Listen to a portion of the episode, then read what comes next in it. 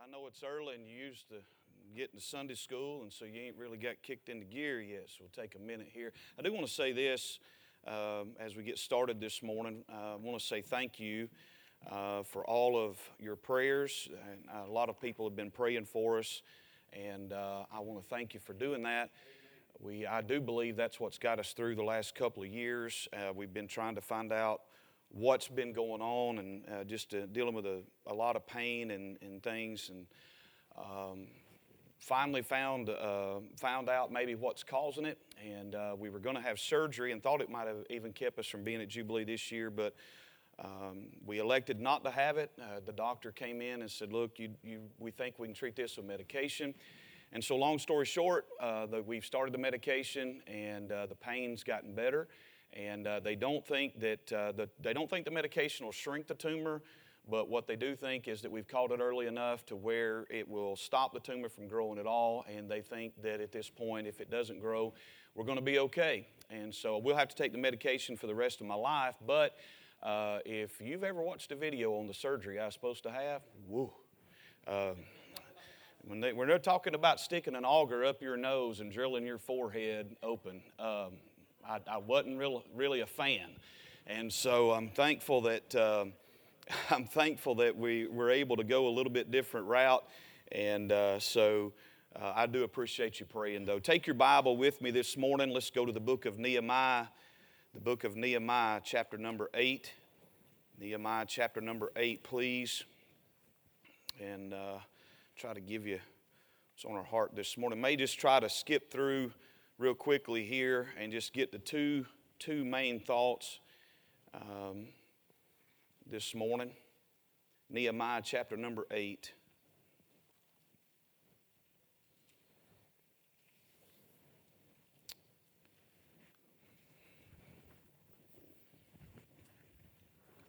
Amen. Found your place? Say amen.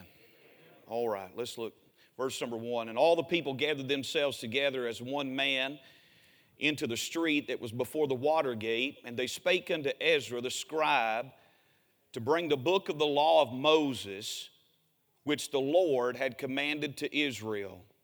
And Ezra the priest brought the law before the congregation, both of men and women, and all that could hear with understanding upon the first day of the seventh month.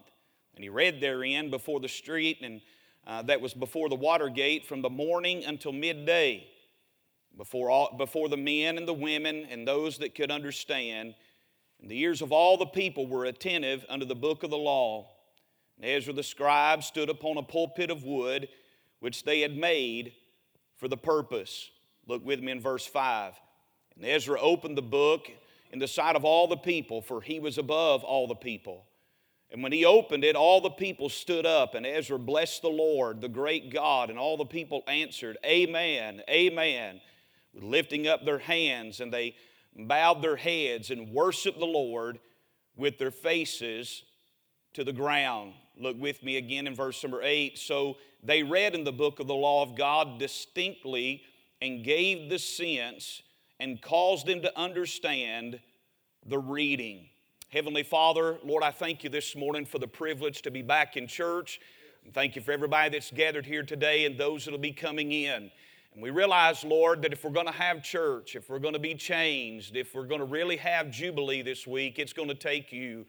It's not in one preacher, it's not in uh, necessarily the, the number of people, but it's going to be you. It's going to be your power, it's going to be your grace and your touch. And Lord, this morning I pray that you'd help us. You know what we stand in need of. And I did not come to perform or pretend and or please men, but I want to please you this morning. And I pray you'd touch me, make preaching what it ought to be, help my thoughts to be clear, my words to be right, and may everything that I say and do be uh, to your honor and glory. And Lord, I pray, help our hearts today, change our lives. May your will be done. Help us to worship you like we wish we would have when we stand before you. Lord God, please help us today, and we'll thank you for all you do in Jesus' name. And all God's people said, I want to preach this morning for just a few minutes on this thought the importance of the pulpit. The importance of the pulpit. The Bible said that in verse number four, Ezra, the scribe, stood upon a pulpit of wood which they had made for the purpose. You're in one of the most unique places, probably the most unique place on planet Earth. It's called the church. And I realize the church is not necessarily the building or the pews and all of those things. I understand that the body of Christ, the church, is you and I. But we understand the local assembly. We understand that when you say Bible Baptist Church, there is a place in your mind. There is a location that you have in mind that you come to, that you're a part of. And the same for me, when we say Faith Baptist Church, I think of our place and back home this morning. But there is a place inside that place that makes that place even more unique. And that is the pulpit, that is the platform. I would just say this, and I know some people may say, well, preacher, you're just, you know, playing on words or you're making more of an issue out of things than they have to be. Thank you, sir. Uh, but I would just say to you, this is not a stage. A stage is where you perform. It's where you are putting on a show or an act. Now, maybe there is a lot of that going on, and I would say that there is in our generation a lot of performing that's going on. Uh, on the platforms and in our pulpits in our generation. A lot of men who are trying to do something that it takes the call of God on your life to do that I don't believe they've ever been called to do.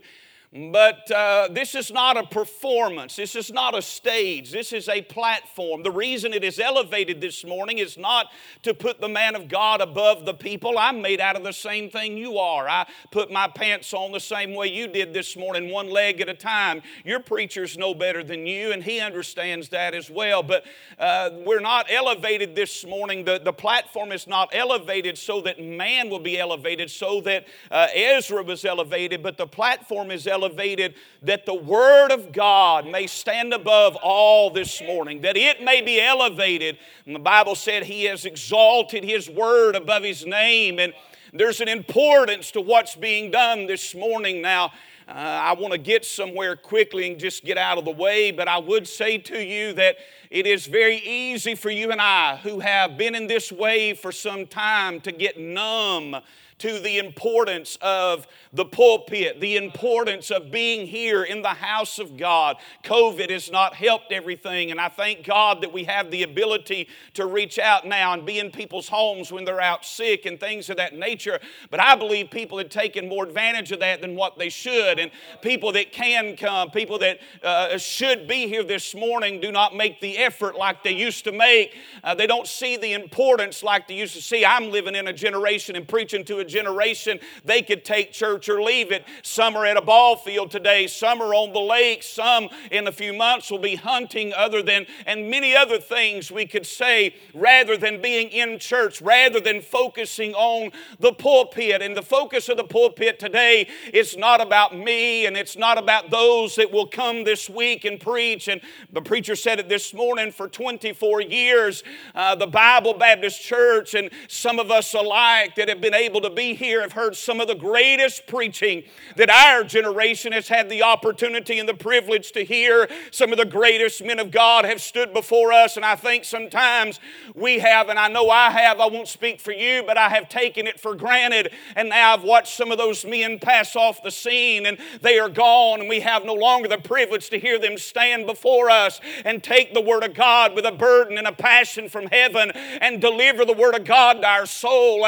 And now, and listen, I'm not throwing off and I'm not trying to be mean, but I could care less about a message being alliterated. I could care less about how many points it has or doesn't have. If a man preaches one or if he preaches a hundred, but just let somebody stand in the power of the Holy Ghost with the anointing of God on their life, with a burden, not trying to impress the brethren, not trying to get another meeting booked in their calendar, not trying to preach for a revival or some other camp meeting or some preacher to be impressed so that they, no, just stand. And listen, if you're a country preacher, just be a country preacher. If you're a city preacher and you can say everything real eloquent, then be that preacher. But just be the man that God has called you to be and preach in that place God has called you to preach in. I told somebody several years ago that tried to put me in a corner I told him, I said, listen, I said, really, to be honest with you, I don't care what you think of me or our church. I, I said, God didn't send me to Staunton, Virginia to impress you uh, or anybody else for that matter.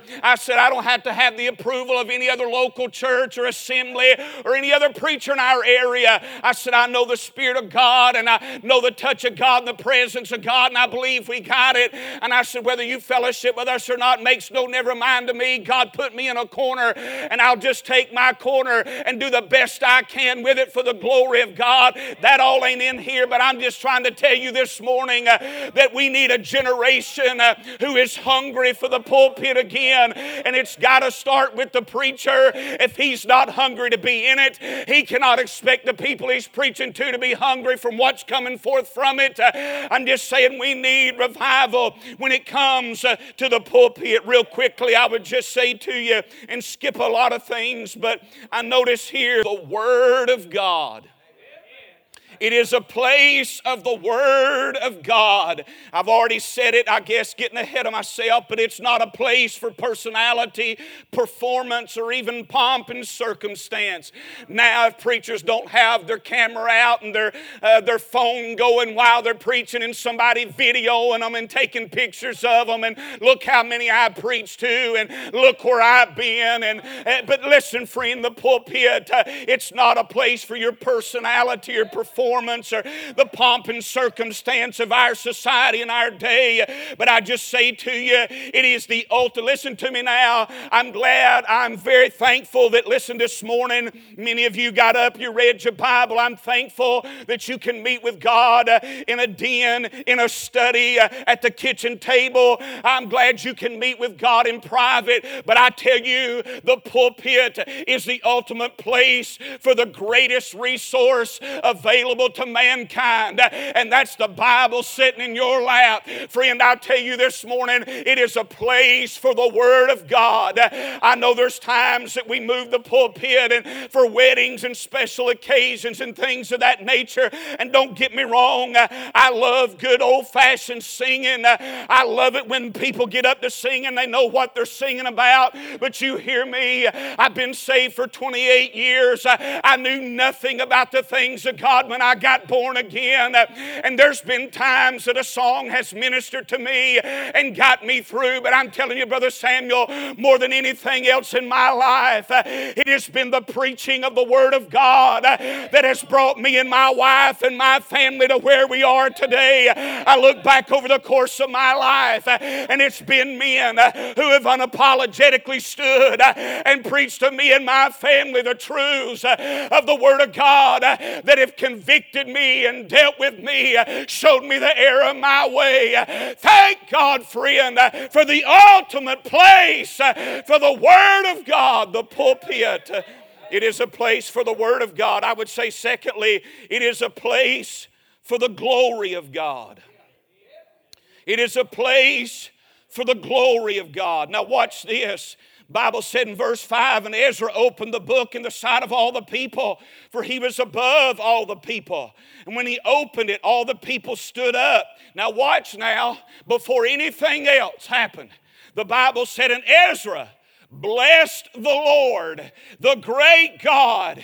And all the people answered, Amen, Amen. Can I just say to you this morning, uh, ought to participate, get involved in what's going on, what the preacher said uh, as I was getting ready to come to preach. Uh, that's not just his personality, hey, it's not just something we do in the South. Uh, they were doing it before the South ever came along. Are you listening to me? They were doing it before the Bible Bible Belt was ever known about. I say to you, before he ever, the Bible said before, I mean, the scripture said in verse 6 uh, that before anything else took place, you know what he did? He began to bless the Lord, uh, magnify that name that is above every name. Can I just say to you uh, that the pulpit is the ultimate place for worship? Uh, it should be that place uh, where the glory of God is promoted more than any place else. Uh, the, the pulpit is the primary primary place uh, from which worship flows. Are you listening to me? I'm thankful that you have a preacher that believes in old time religion, uh, in worship. I'm thankful he promotes it. I just want you to know uh, he doesn't change when he leaves here. He just got through preaching at our place. He was the same there as he is here. I've heard him there, I've heard him here, and he doesn't change. And I just say to you, friend, you can't listen. I'm thankful for a man that'll promote worship, that'll magnify the one who is worthy to be praised. I'm just telling you, I made a decision a long time ago uh, that if I wasn't in the pulpit pastoring uh, and it was God's will for me to do something different, uh, I'd done made a decision. There was no way I was going to put my children underneath a man or in a building, in a place that didn't believe in old fashioned Holy Ghost worship where it wasn't promoted from the pulpit. I know a lot of men that get upset with their churches because they won't say amen and they won't shout and they won't run the aisles and they sit there and but listen you can't expect people to be alive when the pulpit itself is dead and dry. Are you listening to me? I'm just saying uh, the glory of god should be promoted but the glory of god should be participated in. Listen if anything thrills you uh, in your life uh, if there's anything that excites you more than the word of god honey look at me i want you to understand something you're cold this morning you're getting away from him this morning you remember the time in your life when you first got born again uh, when nothing else mattered. Uh, you couldn't wait to get to church, uh, and it didn't matter who was preaching or teaching. You just wanted somebody to open the Bible and say, Thus saith the Lord. You didn't care if it was long or short, you didn't care how hard or if it was a sugar stick sermon. You didn't care if he was preaching on hell or preaching on Calvary. Uh, honey, you found your way to an old fashioned altar. There was something for you in every sermon. I'm just saying to you this morning the glory of God. It is a place for the Word of God, it's a place for the glory of God. But then it's also a place for the man of God. It's a place for the man of God. I don't have to say this here, but I'll just say it for the sake of saying it. Here you see Ezra opened the book. They didn't call for Nehemiah, they called for Ezra. And the man of God opened the book and then he began to bless the Lord, and then he began to expound and read the book of the law distinctly. I just say a few things about the man of God. I'm moving in a hurry, but I say, first of all, he should be separated. I know a lot of men in my generation, it seems like Brother Jones, they'd rather be doing something else besides preaching. They got seven. Listen, I'm not against a man working. I'm not. I've, I've had to work and, be, and, and still do that. But I'm just saying that's not what I'm talking about. But it seems like that they would everything they talk about, they're more excited about the other 17 things going on in their life than they are about preaching the Word of God. I don't understand that. When God called me to preach, I'm just telling you, friend, I still, I surrendered to preach a year after God saved me. I didn't know much at all. I still don't know much this morning, but I know this. I know there's a God in heaven who called me to do something I never dreamed I'd be doing. And all I could think about was preaching. I'd go to bed thinking about preaching. I'd get up thinking about preaching. I'd go to work thinking about preaching. Every time I'd go to church, I thought I ought to preach. If I went to a camp meeting, I wanted to preach. It didn't matter when it was was. I'd preach in the jail, preach on the street corner, preach in a nursing home. Now we got guys that are waiting on uh, pulpits to open up and their pastor to die. They won't go anywhere and preach. I'm just saying to you, first of all, he ought to be separated. And I'm not just talking about separated from the world, I'm talking about being separated unto the work. If the pulpits in America don't get serious again, I'm telling you, friend, you, we know we're in bad shape, but it's because the, I believe it's not because of the people necessarily, it's because of what the people are watching and hearing from the pulpit. He should be separated, then he should be serious. I'm not against a man telling a joke. I'm not against a man keeping your attention. I do that kind of thing myself. But it's amazing to me when a man puts on a clown show and he's going to make, and when you leave, you're more, you can tell more of his jokes and you can the points in his sermon. And you can't take anybody back and give them any truth from the Word of God. But you can remember the 10 jokes that he said and the, and the five people in the crowd that he made fun of. And you know all his mannerisms and you know all of those things that he does. Uh, but you can't say one thing about the truth uh, that he put across the pulpit and put into your heart. I believe a man ought to be serious about what he's doing, not just separated but serious. But then he should be second. And what I mean by being second is that the, the pulpit is never, never in any way, it should never be about him. Somehow, some way, when that man, when a man gets in the pulpit, he's trying to immediately get you to the Lord Jesus Christ somehow, some way. And again, I say to you, when you leave and all you can talk about is the preacher and not the one he's supposed to be preaching about, something's wrong, friend. He should be second, but then he should be sound. I'd say too that no man knows everything, but, it, but, but every man ought to know some things. And the things that he knows should never change.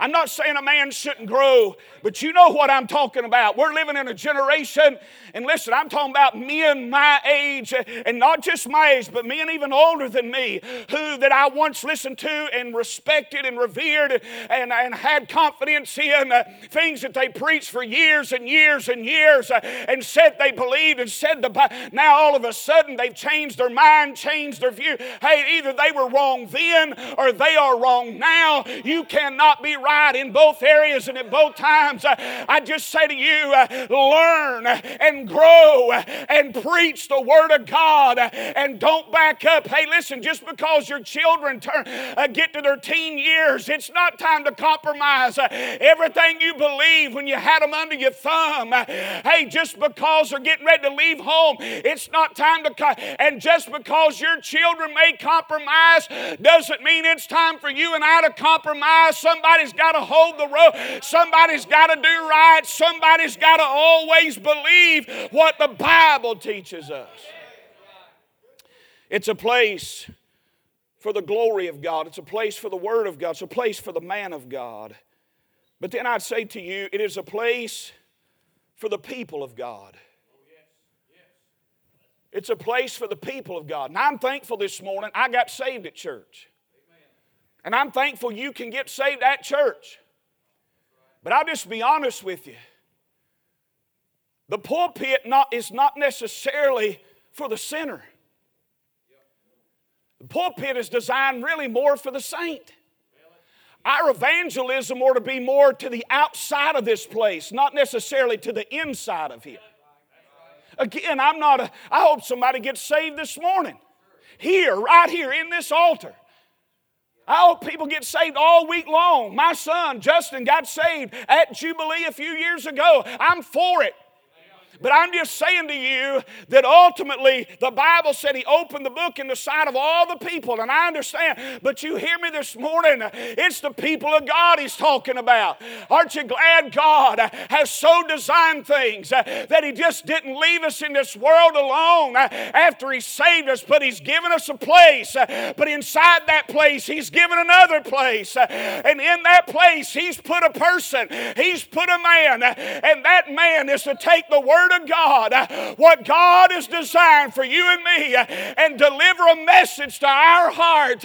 Oh, thank God this morning. God knows what we need, He knows when we need it and how we need it. How many times have you showed up to church on the brink, I mean, of giving up and quitting and not knowing that God has buried something in the depths of the man of God's heart uh, to give to your heart, and it's got you through? I say, thank God God for the pulpit. Uh, there's several things I could say when we look here. Uh, we could talk about, uh, when it comes to the people of God, we could talk about their unity. Bible said here in verse 1, and all the people.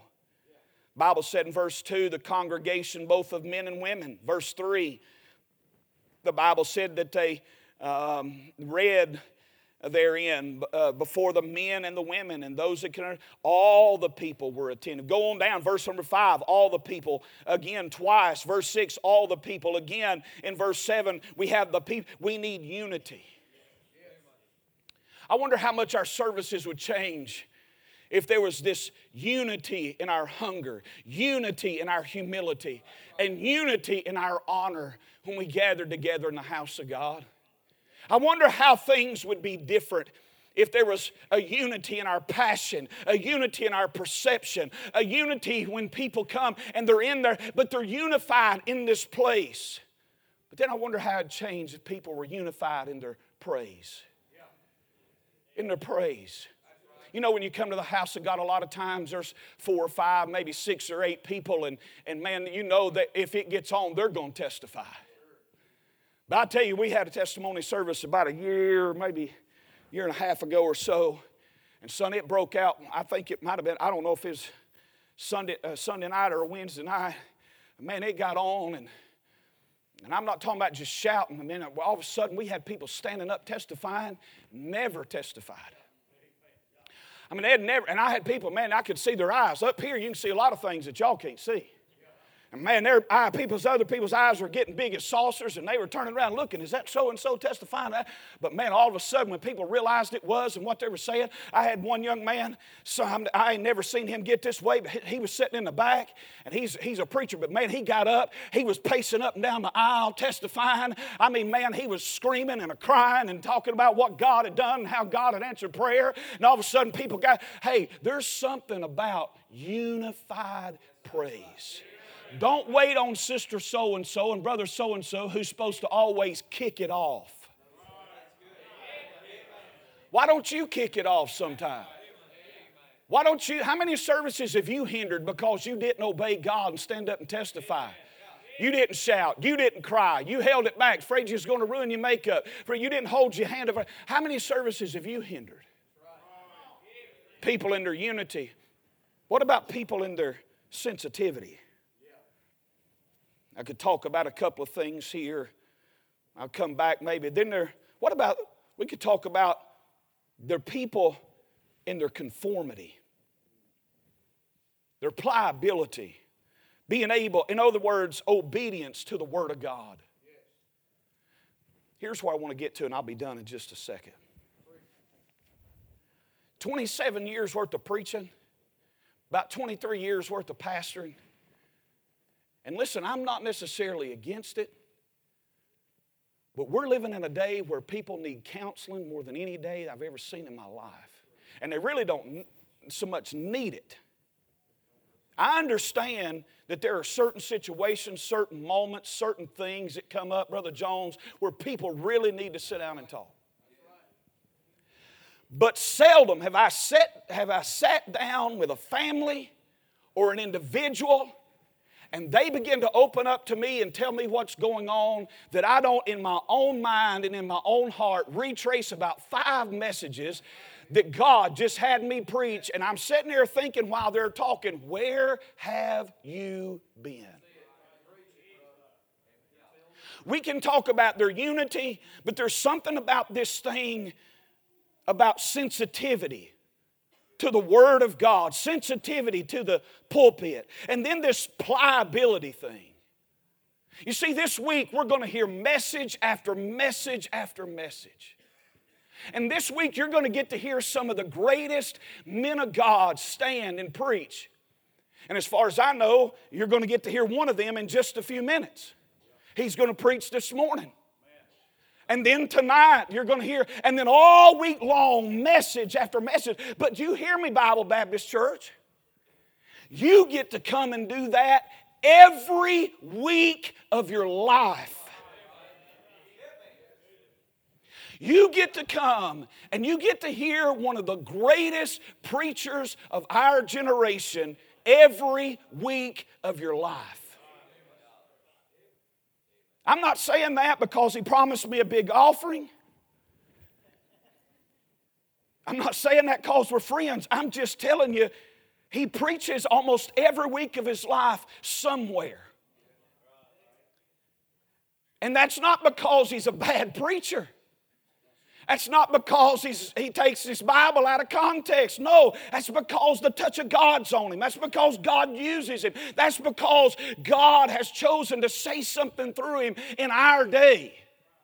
And you've been afforded the privilege to have that every week of your life. So here it is in a nutshell. How does a person stay, stay sensitive to the pulpit? How does a person stay sensitive? How does it not become like water off a duck's back? How, let me ask you something. How many times have you come in to the house of God, sat through an entire service, maybe even sung in a choir, raised your hand, shouted a little bit, but when you left, there was no change? When you left, you can't remember anything that the man of God said. When you left, there was no eternal stirring within you. You say, well, preacher, is that my fault? I would say more times than not, yes, it is. I'm not defending your preacher, he doesn't ask me to do that. I'm not taking up for him, and I'm not saying it because I am one. But just after, but listen, friend, in, in the number of years, short number of years that I've pastored, you just learn some things. You see some things. The Bible shows you some things. So, how does a person stay sensitive? Two things, I'm done. Number one, first of all, if this Bible is going to change your life, if the pulpit is going to have any effect on you, you have to accept everything that crosses the pulpit as personal.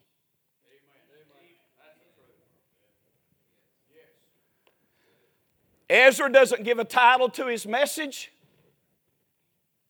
He doesn't give some fancy outline. You know what he does? He just opens the Word of God and he begins to read. Do you know what people in our churches would do today if we didn't have a fancy sermon title and maybe some kind of outline for them to follow? And most churches today, if they didn't have it put up on some screen and some uh, what it, some projector, you know what our churches would do if you just got up and began to read the Word of God to them? They'd go to sleep watch a NASCAR race, go sit two or three, four hours at a ball game, scream and shout, but you take the eternal word of God that He's exalted above His name. People are not interested in it. People don't want to hear it the way it's written. They don't want to. They want you to dazzle it up. They want you to uh, do something different with it. They want you to put some pizzazz on it. I'm just saying to you, listen to me. When He began to read the Word of God to them, let me ask you something something.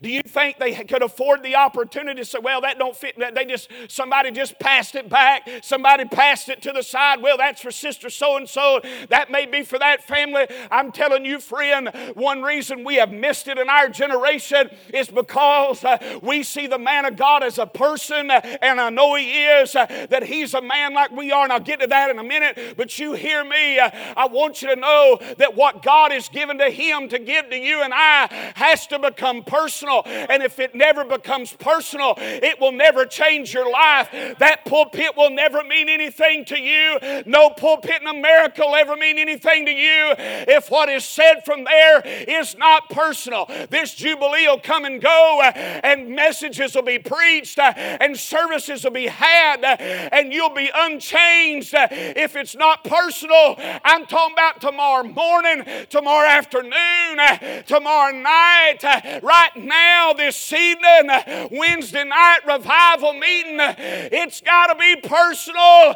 The preacher said this morning, God, do something for me.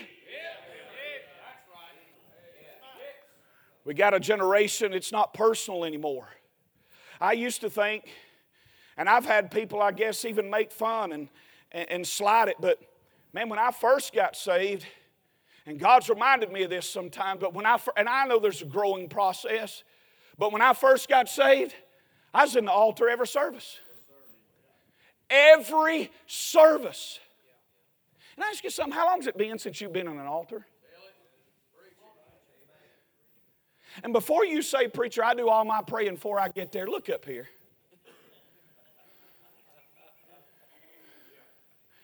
I'm made out of the same thing you are. I know what you go through. You don't have to come up here and give me an exegesis about your life and tell me. I know what you go through. I know what you're facing. I know weakness. I know temptation. I know all of those things. We're made out of the same thing. You can tell me that people can sit and listen to Bible preaching week in and week out, and they never bow a knee, they never come to an altar, they never do any kind of repenting, they never move closer to God. My hind leg. I'm telling you, friend, it's not personal. Preacher get up and preach, and people sit there and think, well, man, them young people, they need to hear that.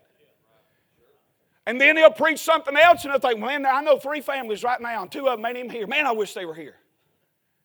He'll get up and preach something else, and he'll think of it, and he'll sit there and think of his wife, and she'll sit there and think of her husband.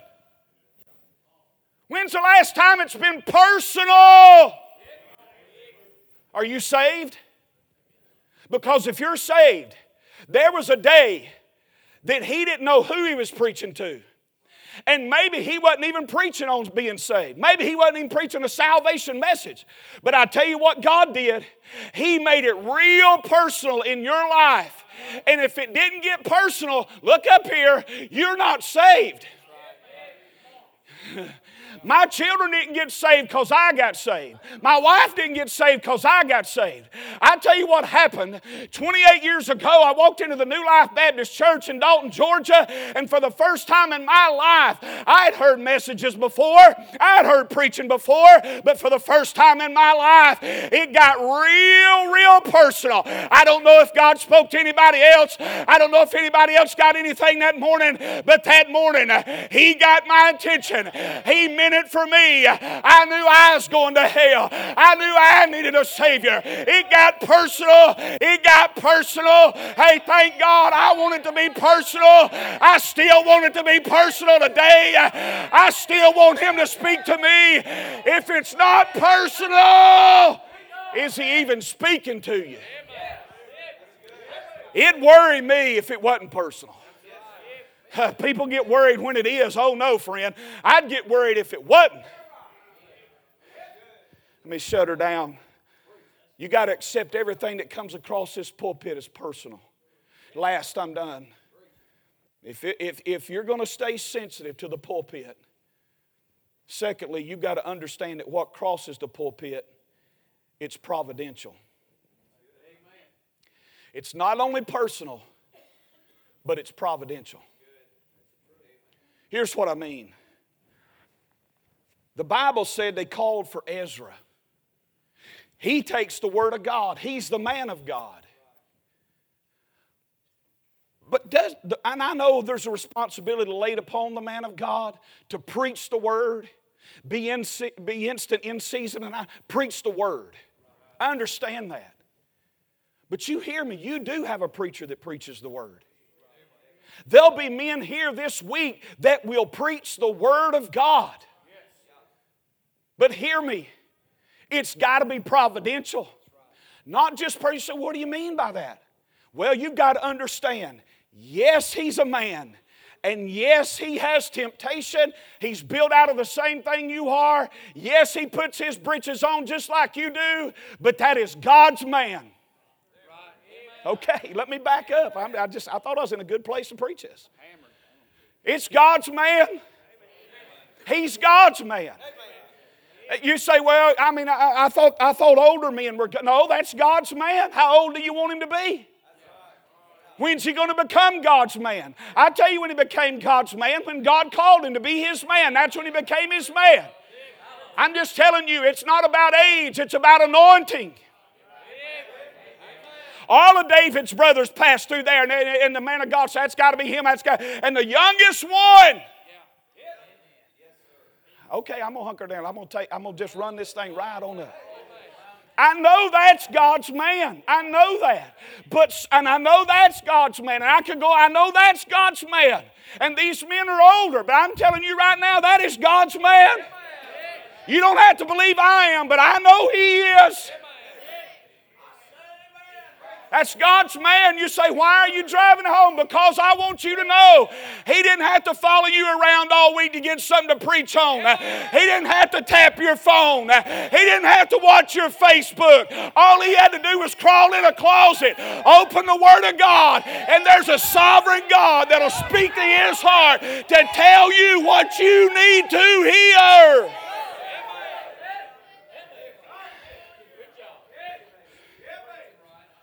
I don't know how many times I've got up to preach thinking, Dear God, why in the world do you want me to preach this here, now?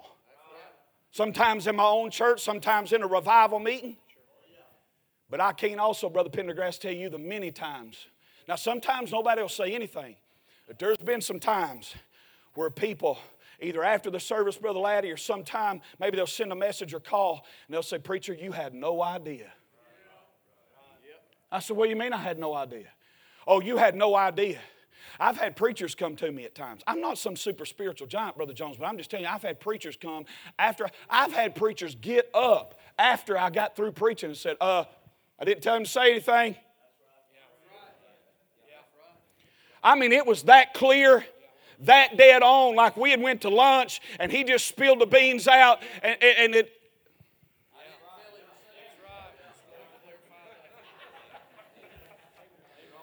Huh?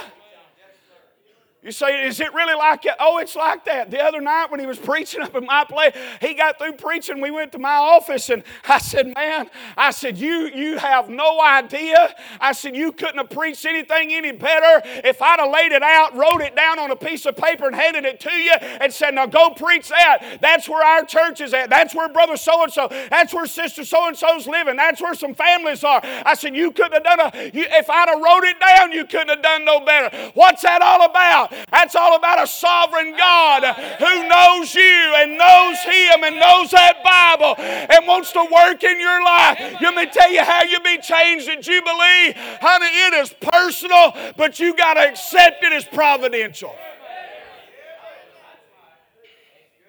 In other words, it'll be His voice. It'll be His voice but he's just a voice for another voice. It'll be his mannerisms, but it's just him as a tool in the hand of a sovereign God that is trying to reach into your life and do an eternal work. So, whether the sermon this week's got a fancy title or not, whether it's alliterated or not, whether it's the, uh, whether it's the most demand, whether it's got the most Facebook likes or not, hey, The question is are you going to let it be personal? I don't care if somebody's preaching on tithing and you tithe every service, you can let it be personal. I don't care if somebody's preaching on the home and you're not even married, it can still be personal. But it's got to be providential. You see, God is sending a word to your heart from the Scripture through His servant. But see, if all you can see, and I don't mean this, you know I don't. You know I love your preacher and he's my dear friend. But if all you can see is Ricky Gravely, you're not getting any help. If all you can see is Eric Brown, you're not getting any help. Oh, oh, oh, wait a minute, wait a minute, wait a minute. Oh, man. What if somebody's favorite preacher calls this week and can't come? You ain't coming to Jubilee, are you? Huh? You're going you're going to stay home, ain't you? Because I saw, hey, listen, who cares? I mean, I got some guys I like to hear too, but it ain't going to change nothing if they can't show up. Amen. If he shows up, honey, if there's not one sermon, if he shows up, that's all that matters. Entertained, that's what we've gotten used to, being entertained. And if we can't be entertained, we're not, I mean, we, we're not satisfied. You ain't coming, are you?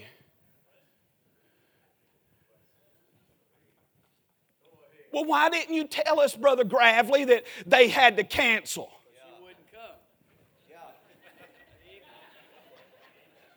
That's why.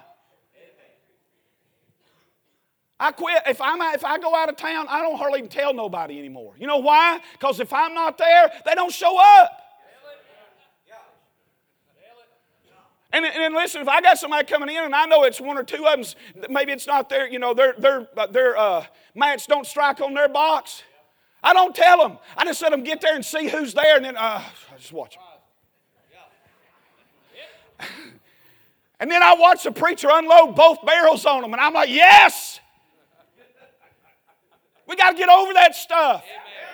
Providential. It's got to be a providential word. How many times, right on time, has God sent the perfect word that you needed? Because He's providential, He's sovereign. He knows how to tell that man what you need. I know Miss Gravely does a good job at writing these sermons. I know that. But he's got to be the one that preaches it.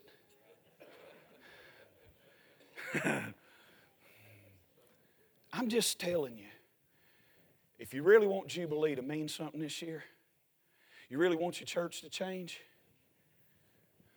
it ain't about him. It's about you. And it's about what you do with that place, not just this place, but it's what you do with that place when you come here. Oh, you can come. And everybody else get something. Everybody else be changed. People get saved. People getting help. Revival breakout. And you sitting there. No change. Nothing. Ask Brother Jones. He pastor. He's watched it for years, preached all over the country. Ask Brother Barnes, ask Brother Pendergrass. Ask these men that for years have looked into the faces of the same people week after week and preached the Word of God to them and preached the truth to them, and they sit there unchanged. Whose fault is it? You want to have revival? It ain't about the preacher. It's about you, friend. It's about what you're going to do with this pulpit this week. We're standing all over the building, heads are bowed. Lord Jesus. Thank you for your goodness. We need you today. Preacher wanted me to give an invitation, so I'm going to obey him. And Lord, I need this message this morning as much as anybody. And I know it took a different turn. But Lord, you, ha- you can say what I can't, and I pray you would. You see the need in every heart and every life. And as we kick this Jubilee off, I pray, God, you'd do something eternal. I need it. I need it. I want to be sensitive to this pulpit. I not only want to back the men that are doing the preaching, but I, I want you to providentially speak to me. I want it to be personal to me. Help us. Bless Brother Gravely. Bless this church. Lord, you know I love this place and these people. And I pray, God, you'd work here, work this week in a way that only you can. Help us to get serious about what we hear. When a man takes a text that's so familiar to us, help us not to just close our Bible and turn it off. Help us to find something brand new, something fresh in that moment that'll help us where we are. Bless Brother Jones this morning. Fill him, use him, God. Use your servant like you've never used him. And in this week, God, please please use your men. Thank you for the men of God. Thank you for the Word of God. Thank you for the place of God. Bless your people now in Jesus' name. Preacher, you come. If you need to come, would you come? Come on, if you need to come.